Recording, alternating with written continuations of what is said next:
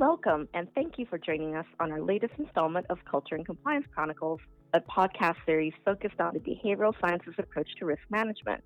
I'm Tina Yu, a litigation and enforcement associate at Ropes and Gray. On this episode, which is the first of a two part discussion, I am joined by my colleagues to discuss data and behavioral sciences, as well as navigating data privacy.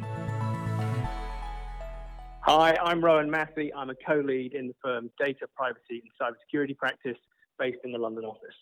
Uh, I'm Ed Black, uh, a partner uh, based in Ropes and Gray's Boston office. I'm a global lead of the technology practice and data practice, and I have a transactional focus. I focus on uh, deals in the technology field, including data deals. Just to frame our conversation, why are we talking about data in behavioral sciences right now? Um, why why are we linking behavioral science and data? Why is that becoming an important part of you know what corporations are doing nowadays, and how are we using data in behavioral science? It's a really good question, Tina, and I think it's something that we can sometimes take for granted. Um, behavioral science and its appeal and its effectiveness is really primarily based on looking at the way people actually behave rather than a hypothetical idea of how one might expect them to behave. And so to understand how people actually behave, data is key. And we're in a universe now where there is more data available about people and organizations than ever before. So data basically provides feedback, and this can be through surveys or monitoring, and that really gives us the building blocks to develop behavioral science methods that can engage with these and achieve effective outcomes. Data also informs organizations' priorities, their resource allocation, their monitoring, and even who to check in with um, in terms of developing lines of reporting. What I find really interesting in that is because nowadays corporations are investing more and more into data an- analytics technology. Um, and those platforms really are growing by leaps and bounds in terms of their capabilities. So I, I think what it boils down to is we're just able to use data in more ways than ever before.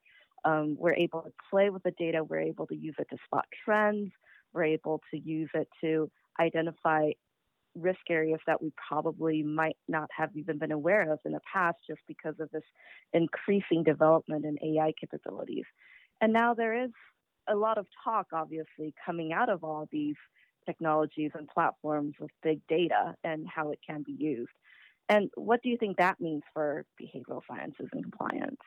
I think it's a it's a really exciting time to be looking at it. Um, we are, as you described, seeing a massive growth of compliance platforms that are utilising data, and I'm sure many listeners will have heard pitches from from such platforms about the the new techniques that they can apply. I think the the thing about big data analytics is that again, thinking about the fact we have more data available than ever before, this vast amount of data can be used to gain insights from a variety of data sources. So you can link source A plus source B and help identify patterns that an individual on their own may not be able to. And that can be relevant for compliance as well as a host of other reasons. Um, it's generally perceived as a way in which we can improve, improve the way we manage risk. And the other aspect about using these sorts of analytics is that they can respond really quickly. They're very nimble compared to um, traditional ways of approaching sort of compliance analysis.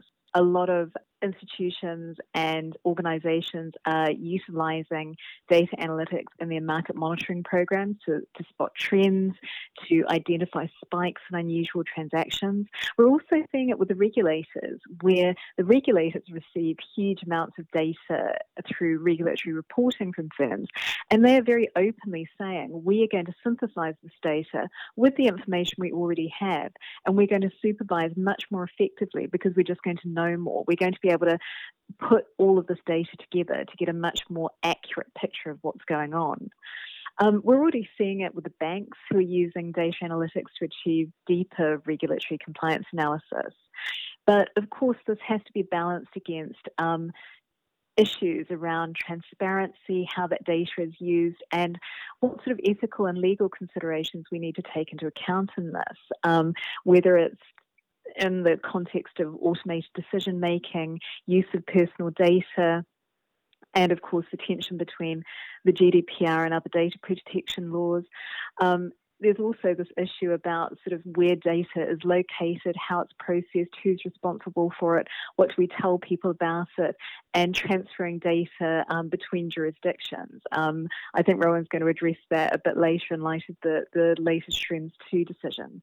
So it's an exciting time, but it's a complex time as everyone's wanting to take the benefits but manage the risks around using this as well. I Agree completely. And we will be turning back a bit more to the risk management side of data in a bit. But Ed, right now I'm, I'm actually quite curious to get your opinion on kind of the other side of data that we see, um, namely the commercialization of data more generally. Um, I mean, we now see and hear about organizations using big data to determine and predict customer behavior and kind of utilizing that. How is that uh, playing out for you and, and what you're seeing in, in your work? Uh, sure. Well, that that is in a in a way, it's just a commercial take on some of the trends. First, just against the baseline trends over the past, say, five to ten years, there really hasn't been a revolution of any kind in the sort in the math in statistical science. Uh, the places we've seen a revolution that has really brought data forward are first in the level of available computational capacity. So now the uh, computational capacity necessary to do high end statistics is available for most people on their smartphone. Uh, in other words, it's a pervasive capability. Anyone who has access to the data and the skill can start doing data analytic analysis. The second place we've seen a sea change is in the availability of the data itself. So 10, 15 years ago, if you wanted to do a large statistical analysis, a big portion of your challenge was collecting the data. Now that most human activity, at least most commercial activity, is carried out through an automated digital platform. Day to day purchases made through a digital platform. Uh, uh, all of your, uh, you know, checking the weather, uh, communications with friends through social media. All of these digital platforms are just automatically monitoring behavior and so suddenly, suddenly over five to 10 years, we've gone from a world where gathering data was a challenge to a world where we are swimming in a sea of data and regulating the use of the data is the challenge. And then finally, between computational capacity and vastly available data, we've now seen uh, an academic focus and a market focus on applying these tools. And so what's happened from a commercial perspective is that data which for quite some time has always sat on what a company might call the liability side of its balance sheet. That is, collecting data, storing data, using data has always been an issue where you needed to monitor compliance with certain regulatory regimes of one type or another to avoid liability. That data has also now migrated to the asset side of the balance sheet. That data is an opportunity to generate income. That data is an opportunity to generate equity value. We even have clients now who are collateralizing data and borrowing against data assets. All are things happening on the sort of asset side of a company's balance sheet. And so suddenly there's a huge uptick in commercial activity of uh, all types because there are now these robust uh, markets and applications for data that just didn't uh, previously exist. Thanks, Ed. That's really interesting to hear from you. And now that we are getting these vast amounts of data and we understand it's being commoditized and um, organizations are probably utilizing similar behavioral science theories to this data to understand how consumers are thinking um, and influencing their decisions and, and their marketing, et cetera. What are some of the changes or impact that you see based on that transition? Well, a few things. First, as I mentioned a second ago, the development of independent markets for data has created a situation where data can have its own value inside a company. Uh, five, ten years ago, if a shoe company were collecting data to help it sell shoes, people would say, well, that's important data, but the value is fully reflected in the revenue generated from the sale of the shoes. That data has no other value. Uh, we're already taking account for the value of the data. Now we look at that very same data in that very same company and we say that data can be liquidated, sold, licensed, and used in many other ways. Suddenly it has a much more dramatic value on its own. Now you can sell it, borrow against it, do a series of other things. And all of this has migrated data into a whole new regulatory framework. So now that data has its own value, is in its own transactions, you see a lot of government interest in making sure that the collection of data, the storage of data, and the use of data is appropriately regulated in the particular commercial or industrial context. Of course, you know, widely known, widely observed healthcare data, financial services data, very much in the same category.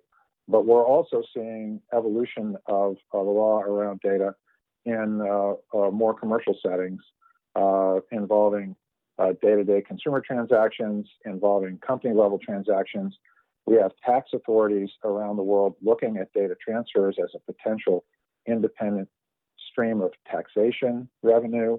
Uh, and so, as data becomes an independent value, as data moves into independent data transactions, the regulatory framework responds, and each and every one of those contexts is finding the regulatory environment uh, increase and grow. And of course, the places that have always been uh, focus points uh, healthcare, financial services, government contracting, and government activity, and so on. Uh, it's expanding quite dramatically in those areas, but, but all across the board as well. Thanks, Ed. That's really interesting to hear. And I, we will be delving into the regulatory perspectives a bit more, um, but I, I just want to focus on this area for just one, one more question.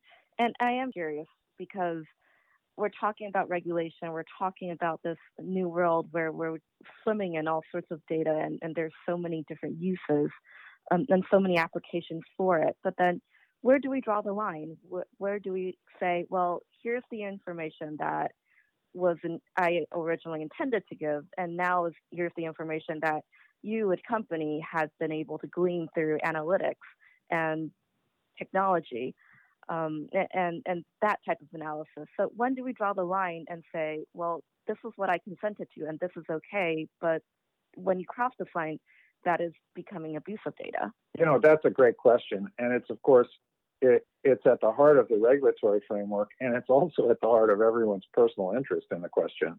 Uh, the fact of the matter is, is if you have a smartphone in your pocket uh, uh, and you use it the way most people use it, that is, I, I certainly don't, uh, when I download an app and get the option to read the terms and conditions, I certainly don't read them in detail.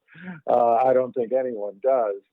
And so uh, the world is already collecting about you information on all of your movements, all of your communications, and all of your transactions. And you've probably consented to most of it in ways you may not even be fully aware of.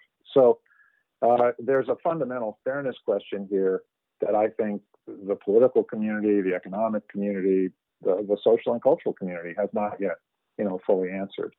Uh, thinking about though the specific question of how we sort of see that from a legal point of view, then there are some bright lines that you cannot cross, and we already see uh, recognition that if data is gathered illegitimately, uh, in violation of some of these bright lines, then uh, uh, there'll be an immediate reaction.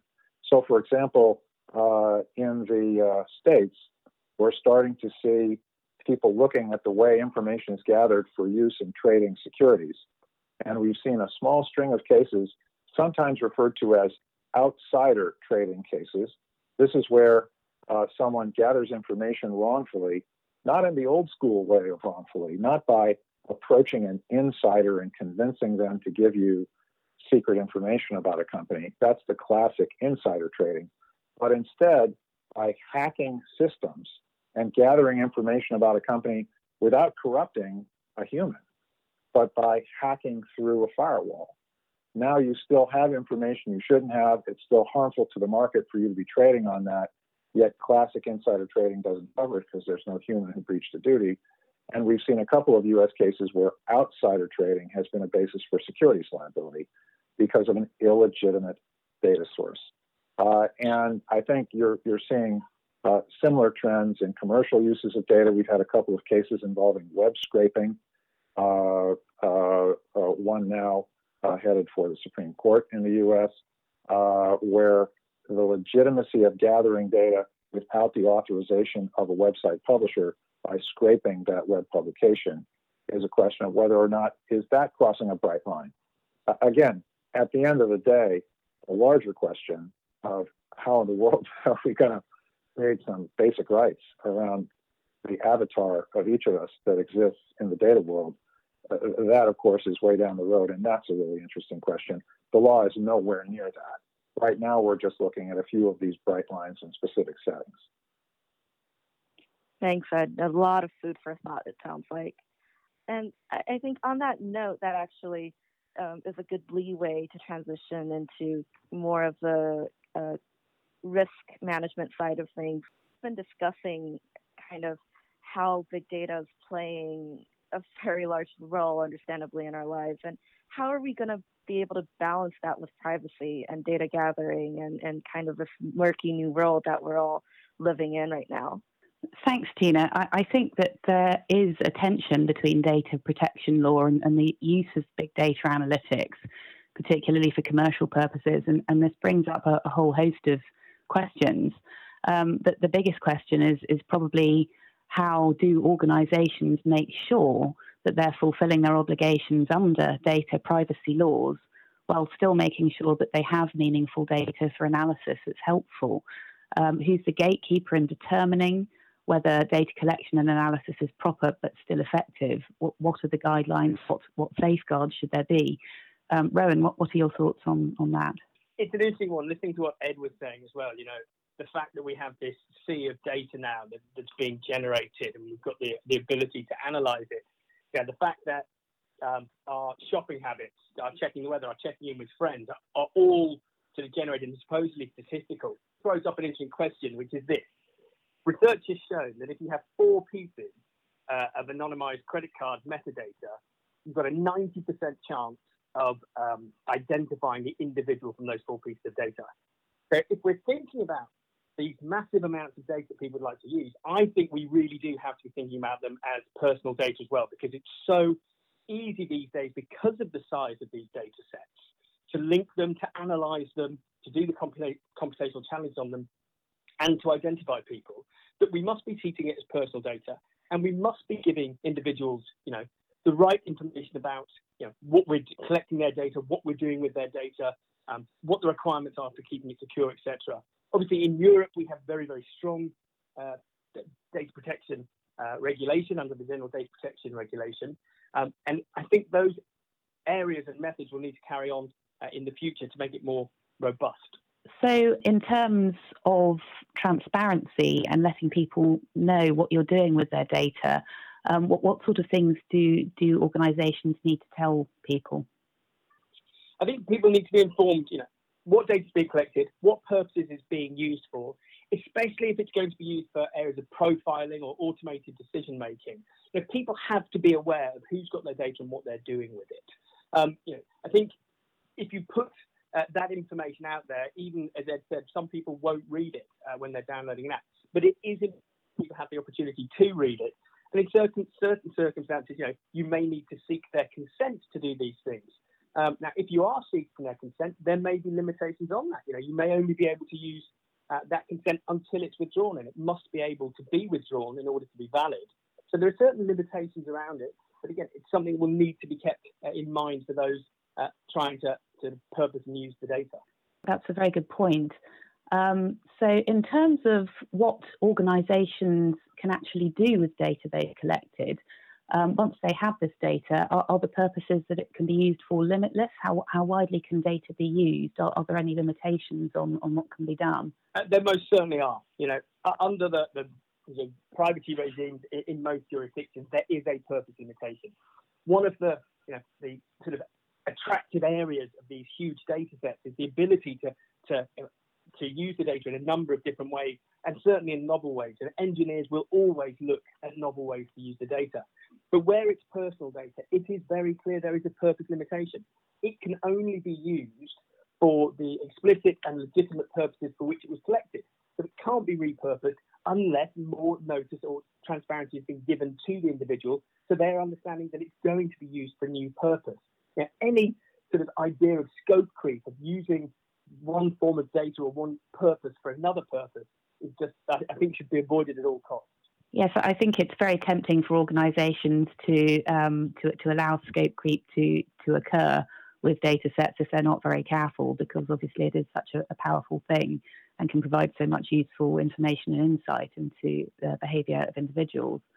What, what other things do you think organisations should be keeping in mind in order to make sure they're compliant when using these huge data sets? I mean, there are a number of things. I think sort of to, to name sort of three or four of the key ones.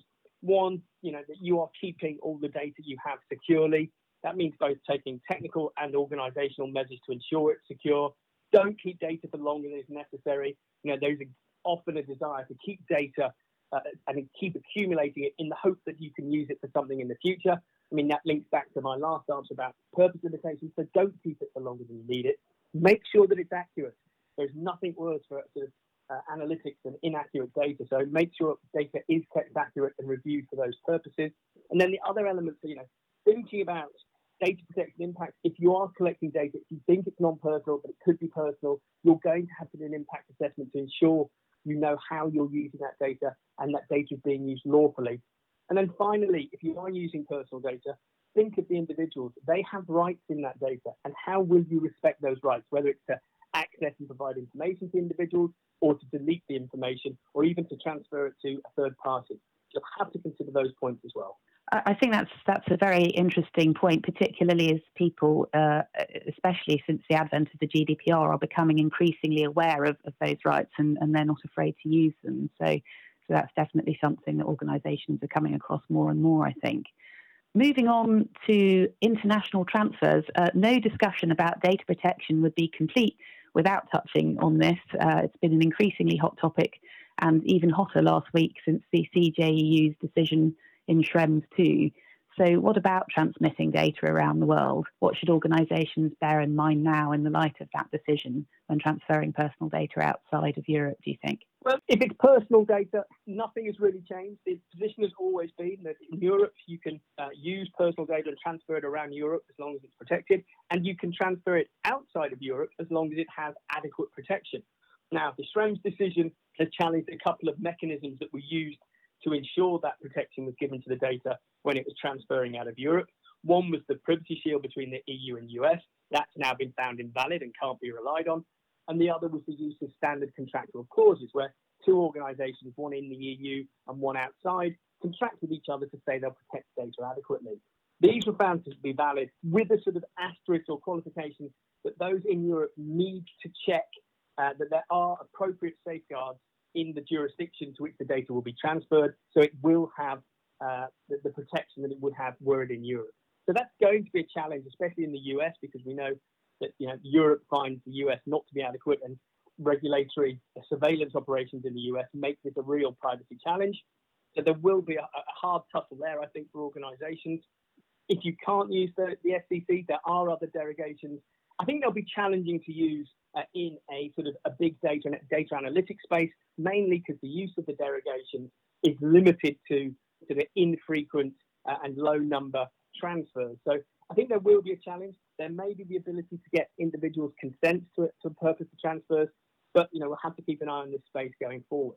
Yes, that um, that's certainly going to give organisations a lot of uh, food for thought about how, how best to make sure data is protected when it's transferred internationally. I think but increasingly organizations are using artificial intelligence in order to um, collate data, analyze data, make decisions based on the data. What um, do you think the impact of artificial intelligence is, and how, how does that affect the interplay with data protection rules? I think one of the big challenges coming out of the use of artificial intelligence uh, is, in fact, being able to accurately provide transparent notice to individuals of what is happening with their data so that individuals can be uh, confident that they know how their data is being used and how it is how it's being processed. Um, the understanding of artificial intelligence and machine learning and the algorithms behind that, which themselves are usually incredibly complex and often commercially confidential because they're giving market leading positions, becomes a real challenge when you have to balance that with sort of open notice and transparency. So I think to me, that's one of the big areas of concern going forward.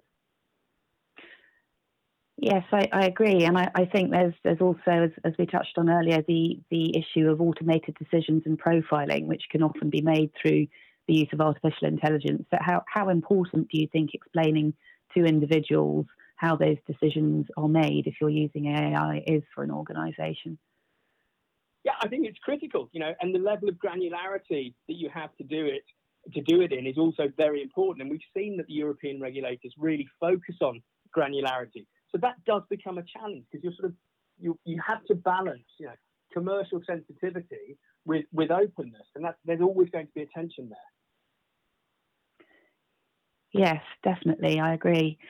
Um, so, finally, what, what are some practical things organisations should bear in mind to help them comply with, with data protection regulation when they're collecting and analysing big data for commercial purposes in particular? From the outset, got to be clear and tell people what you're doing. So clear and transparent, well drafted notice that people are aware of what's going on. Where consent is used, make that clear and simple as well. Where you've collected a large amount of data, think about exactly what you need it for. Obviously, you've got that purpose limitation. Streamline those processes so you're only getting what you need. And I think you know, looking at Schrems going forward, we'll also have to think about where you're hosting the data, we have heard a lot of talk recently about data localization and it not transferring so much internationally. That may be a problem going forward. Uh, but again, something that I think that all organizations should bear in mind is where they host their data. Thank you all so much. And thanks to our listeners. Please stay tuned for part two, where we'll discuss using data ethically. For more information, please visit our website at www.ropesgray.com. And of course, if we can help you navigate any of the issues we discussed, please don't hesitate to get in touch with us. You can also subscribe to this series wherever you regularly listen to podcasts, including on Apple, Google, and Spotify. Thanks again for listening.